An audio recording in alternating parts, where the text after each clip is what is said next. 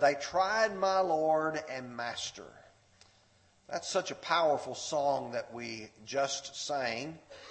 And this evening, I want to point out that last Sunday evening, we talked about Jesus in the Garden of Gethsemane.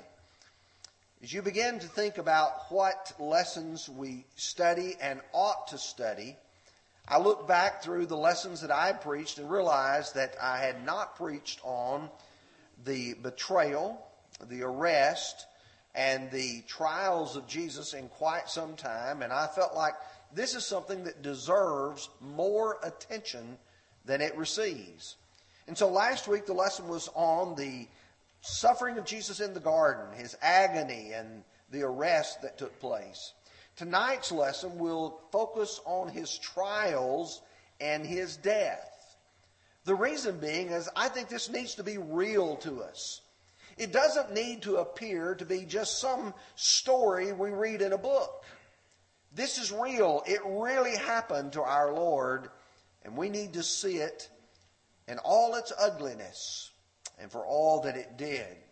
I think it's important also for us to focus on Jesus enduring this for our benefit.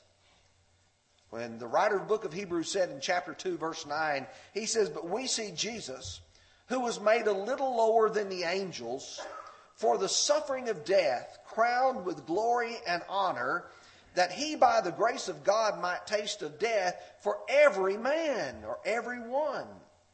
You and I need to realize it was our sins that put Jesus on that cross. It was our sins that caused him to have to suffer this humiliating death. So, what we're going to do is, like last week, we're just going to have two points. We're going to talk about the six trials that Jesus went through. And I want you to see each of them as we progress through this. And then I want to talk about the sentence of death that was pronounced upon him. I tried to prepare a chart that I thought would help us see it from more than one perspective. There were two phases of the trials of Jesus. There was first the Jewish phase that dealt with a religious matter, and then there was the civil trial that dealt with that from the perspective of the Roman government. But when you think about the religious trial that took place first under the Jews, there were three of those under Annas, then under Caiaphas, and then before the whole Jewish Sanhedrin we need to think about what occurred at each of those. That there was, it's okay for Jesus to die, that he's guilty, deserving of death, the sentence of death upon him. But when you get to the Roman trial and you have three again, you have before Pilate, then before Herod, and before Pilate again, and all three of those conclude that Jesus was not guilty. Not guilty. So for just a few minutes, I want to give you an idea of what took place, where it took place, to give you some kind of uh, an appreciation. This is a photograph of the model of Jerusalem during the time of Jesus. If you're standing what would be on the Mount of Olives looking at the city and you see the Temple Mount to your right, you'll see just the edge of the temple there. On that southern hillside there is where the high priest Caiaphas lived. You'll see an arrow pointing toward it. In fact, you'll see an arrow pointing toward some steps. And if you get a little bit closer, you can see those steps, and even a little bit closer, you see those steps still exist today. In fact, I took this photo from the Mount of Olives. I wanted to be able to use it for the purpose of this kind of class. And you can see right in the middle of those steps the Catholics have built a church building over the top of Caiaphas's house now.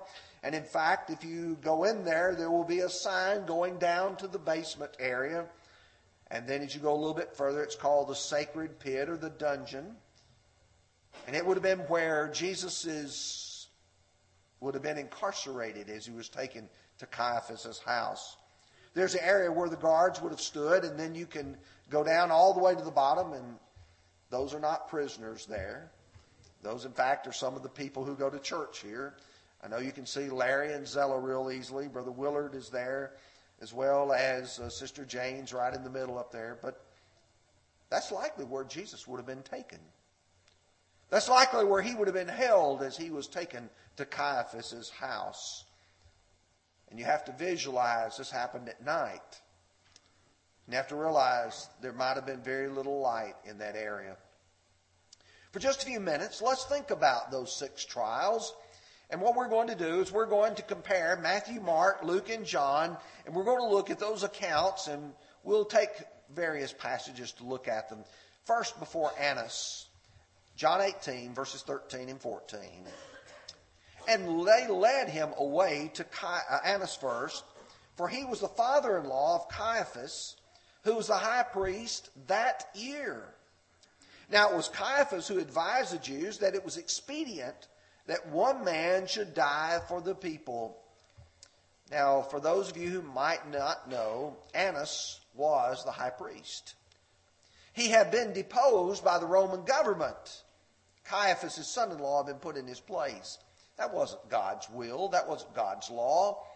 But you have to understand during this period of time, there's a lot of political maneuvering that's going on. And yet the people still recognized Annas as being that leader. And so that's the reason why he goes first to Annas.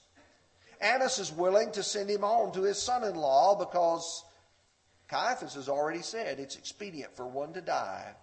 Jesus is going to be that one that's going to die for what they believe is the good of the people. After that, Jesus is led to Caiaphas. John 18, verse 24. Then Annas sent him bound to Caiaphas, the high priest. Matthew's account picks up in chapter 26, verse 57. And those who had laid hold of Jesus led him away to Caiaphas, the high priest, where the scribes and the elders were assembled. But Peter followed at a distance to the high priest courtyard. And he went in. And he sat down with the servants to see the end. Now, the chief priests, the elders, and all the council sought false testimony against Jesus to put him to death, but found none. Even though many false witnesses came forward, they found none. But at last, two false witnesses came forward and said, This fellow said, I am able to destroy the temple of God and to build it in three days. And the high priest arose and said to him, Do you answer nothing? What is it that these men testify against you? But Jesus kept silent. And the high priest answered and said to him, I put you under an oath by the living God. Tell us if you are the Christ, the Son of God. Jesus said to him, It is as you said. Nevertheless, I say to you that hereafter you will see the Son of Man sitting at the right hand of power and coming in the clouds of heaven. And then the high priest tore his clothes, saying, He has spoken blasphemy. Look, what further need do we have witnesses? Look, now you have heard his blasphemy. What do you think? And they said, He is deserving of death. Then they spat in his face, beat him. Others struck him with the palms of their hands, saying, Prophesy to us, Christ. Who is the one who struck you? Now, I want you to visualize now Caiaphas has assembled a group of people at his house, in his courtyard. And now he has a Mickey Mouse trial, if you want to call it that. It's certainly not a legal one. It certainly did not follow Jewish law. And certainly you realize that there was not credible witnesses, and so it would have violated the scriptures as well. But they because they had their minds already made up, had decided that Jesus must die. But now there's a third trial that takes place that Luke records in chapter 22. Notice with me here now. As soon as it was day, the elders of the people, both the chief priests, scribes, came together and led him into their council, saying, if you are the Christ, tell us. But he said to them, If I tell you, you will by no means believe. And if I also ask you, you will by no means answer me or let me go. Hereafter, the Son of Man will sit on the right hand of the power of God And then they all said to him, Are you then the Son of God? So he said to them, You rightly say that I am. And they said to him, What further need of testimony do we need? For we have heard from ourselves from his own mouth. You see, they're really following what they had already done at Caiaphas' house. They're just trying to make it official now. They've waited till it's early morning. They've waited till it's daytime so they can have an official proclamation of his being worthy of death. See, here's a problem though. They know that the Roman authorities will not permit them to put Jesus to death. So that leads us to the fourth aspect of it, and that is where Jesus will appear before Pilate. This time we go to John 18, beginning with verse 38. They led Jesus from Caiaphas to the praetorium, and it was early morning. But they themselves did not go into the praetorium, lest they should be defiled, but that they might eat the Passover. Pilate then went out to them and said, What accusation do you bring against this man? They answered and said to him, If he were not an evildoer, we would not have delivered him to you. Then Pilate said to them, Take, you take him and judge him according to your law. Therefore the Jews said to him, It is not lawful for us to put anyone to death, that the saying of Jesus might be fulfilled, which he spoke, signifying by what death he would die. Then Pilate entered the praetorium again, called Jesus, and said to him, Are you the king of the Jews? Jesus answered him, Are you speaking this for yourself? Or um, this, or did others tell you this concerning me? And Pilate answered, Am I a Jew? Your own nation and the chief priest had delivered you to me. What have you done? Jesus answered, My kingdom is not of this world. If my kingdom were of this world, my servants should fight that I should not be delivered to the Jews. But now my kingdom is not from here. Pilate therefore said to him, Are you a king then? Jesus answered, You rightly say that I am a king. For this cause I was born, and for this cause I have come into the world, that I should bear witness to the truth. Everyone who is of the truth hears my voice. Pilate said to him, What is truth? And he, when he had said this, he went out to the Jew, again to the Jews and said to them, I find no fault in him at all. Now you need to think about what just happened. You need to observe Pilate is a reasonable man. He asked the Jews, Why are you bringing him to me? Well, they said, If we wasn't evildoer, we wouldn't have brought him to you. Well, you judge him then. You use your law. No, we want him put to death. Pilate knows this is serious.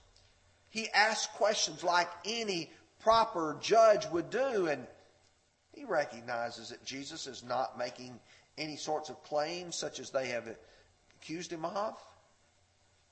And so he says, I find no fault in him at all. See, Herod's like a lot of other politicians. He always looks for someone else to blame it on or to pass the buck to someone else, which leads us to Herod. Herod Antipas happened to be in town during this great feast. And so Luke in chapter 23 records, beginning with verse 6. When Pilate heard of Galilee, he asked if this man were a Galilean. And as soon as he knew that he belonged to Herod's jurisdiction, he sent him to Herod, who was in Jerusalem at that time. Now, when Herod saw Jesus, he was exceedingly glad, for he had desired a long time to see him because he had heard many things about him and hoped to see a miracle done by him. Then he questioned him with many words, but he answered him nothing. And the chief priests and the scribes stood and vehemently accused him. Then Herod, with his men of war, treated him with contempt, mocked him, arrayed him in a gorgeous robe, and sent him back to Pilate. Now you think about Herod. He's not interested in Jesus other than to see him work a miracle. Oh, let's see him turn water to wine. Let's see him make a lame person walk. Let's see him do some kind of great miracle. Jesus wouldn't cooperate. He didn't cooperate with the Jews, nor is he going to cooperate with Herod. What do they do to him? Just like the Jews, they beat him. They mocked him. They made fun of him. And he said, I'm not going to deal with this. Like a good politician, he passed the buck again. Which leads us to the last part of the trial of Jesus. In Luke 23, verses 13 through 24, there is the big picture here of what's going to take place now. Pilate knows it's in his lap. He knows he has to deal with this. So Pilate, when he had called together the chief priests, the rulers, and the people, he said to them, You brought this man to me as one who misleads the people. And indeed, having examined him in your presence, I find no fault in the man concerning the things of which you accuse him. No, neither did Herod. For I sent him back to him, and indeed he has done nothing deserving of death has been done by him. I will therefore chastise him and release him. For it was necessary for him to release one to them at the feast. And they all cried at once, saying, Away with this man and release to us Barabbas, who's been thrown into prison for a certain rebellion made in the city and for murder. Pilate, therefore, wishing to release Jesus, again called out to them. But they shouted, Crucify him! Crucify him! And then he said to them the third time, Why? What evil has he done? I find no reason for death in him. I will therefore chastise him and let him go. But they were insistent, demanding with loud voices that he be crucified. The voices of these men and the chief priests prevailed. So Pilate gave sentence that it should be as they requested. Do you see what Pilate said over and over and over again? Jesus was not guilty. He didn't deserve to die. Imagine what Jesus endured during that period of time. But now Pilate is given the sentence of death. He's told them, I will chastise him and release him and let him go. No, you're going to have to crucify him. What does it mean that he chastised him? Well, it means that the innocent was suffering for the guilty. In 1 Peter chapter 1, 22 through 24, who committed no sin, nor was deceit found in his mouth, who when he was reviled did not revile in return, but when he suffered, he did not threaten, but committed himself to him who judges righteously, who himself bore our sins in his own body on the tree, that we, having died to sin, might live to righteousness, by whose stripes you were healed. You see, he talks about Jesus' death, he talks about the stripes. There was an article that appeared in the Journal of the American Medical Association on March the 21st, 1986. It's an exceptional article written by a medical doctor, written by a biblical scholar. As they looked together and uh, tried to write this article to present the suffering that Jesus endured. It's easily available today. If you want a copy, I can see that you get a copy of it. What was interesting in that article, they looked at what Jesus would have suffered from the Roman perspective and what it would have done to the human body and so there was an illustration of how he would be tied to a pole, and they would use a whip that had at the ends of it little pieces of bone and stones, anything sharp that could flay the skin. And this Roman soldier would take it and he would whip the back of Jesus, tearing it open. In fact, history records the way they did it. They came in, arching in on the back to tear the flesh the scourging of Jesus. There's a picture of the cross. The cross involved at least two parts to it. There was the upright part that generally was left in the ground. The cross beam, if you will, the part which the body would be attached to, was generally carried by the prisoner from where he would be sentenced to where he would be actually crucified. And you see a picture of that crossbeam tied to the arms of Jesus. I don't know about you, but if I picked up a piece of wood that large, it's usually rather heavy. But I want you to think the Lord has already endured suffering through the night in his prayer in the garden, but he has also been beaten. And he falls under the stress and the strain of carrying that to the cross. When you get to the cross, the Roman soldiers are going to put nails in. Generally, they did not put that through the palm of the hand. Sometimes that's the, the view that's held, but actually, the word hand can actually include the wrist, and that's where the nails would have been. Some of you had corporal tunnel syndrome. You talk about how painful that is. I want you to imagine a spike not a nice, smooth one, but a homemade spike being driven through that part of your body and the, the agony and the pain that it would incur. And then also, as they were driven through the feet, those nails would have attached the body. But there was a purpose for doing this because it caused the person to slouch. And if in that position, and the body being suspended, it makes it difficult for the rib cage to breathe properly. And so, if a person wants to breathe, they have to push up on their feet and pull up on their hands to be able to get a good breath. Many of them died of suffocation because they were no longer able to push up and get a breath. You remember when it talks about their legs being broken? That's the purpose of it to keep them from pushing up on it. The actual putting to death occurred on a Roman cross at a place called Calvary or Golgotha.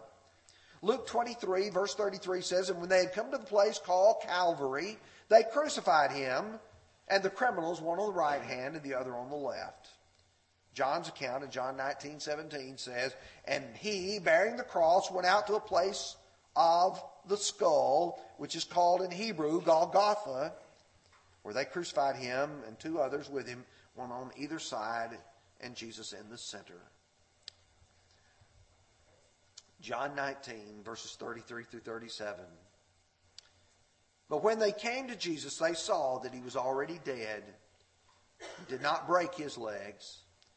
And again, another scripture says, They will look on him whom they have pierced that Roman soldier pierced the side of Jesus, and blood and water came forth.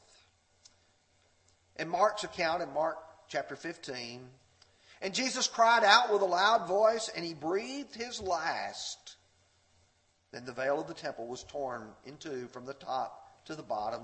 And when the centurion who stood opposite of him saw that, he cried out like this and breathed his last. He said, Truly this man was the Son of God. Luke 23 46 says, And when Jesus had cried out with a loud voice, he said, Father, into your commands, hands I commend my spirit. Having said this, he breathed his last. Too often, we don't want to think about suffering. It makes us feel uncomfortable. I remember a few years ago when the movie that was released called The Passion of the Christ showed the beating of Christ that took place. I wanted to fast forward through it. I wanted to look away. I didn't want to think about the suffering. I didn't want to see the suffering. But I need to. I need to see it either through reading the words of Scripture or at least put it in visually in my mind. And yes, it needs to make me feel uncomfortable, and it needs to make you feel uncomfortable. Why? Because Jesus took the punishment for us. He didn't deserve it. We did. Romans 15 and verse 3 says, For even Christ did not please himself, but as it is written, the reproaches of those who reproached you fell on me. Or 2 Corinthians 5.21. For him who knew no sin was made to be sin for us, that we might become the righteousness of God in him. He didn't deserve it. We did. So when you see that beating that takes place, so when you see the nails being driven in his hands, say, he should not have been there. I should have been because of my sins. that should make us want to serve Him all the more.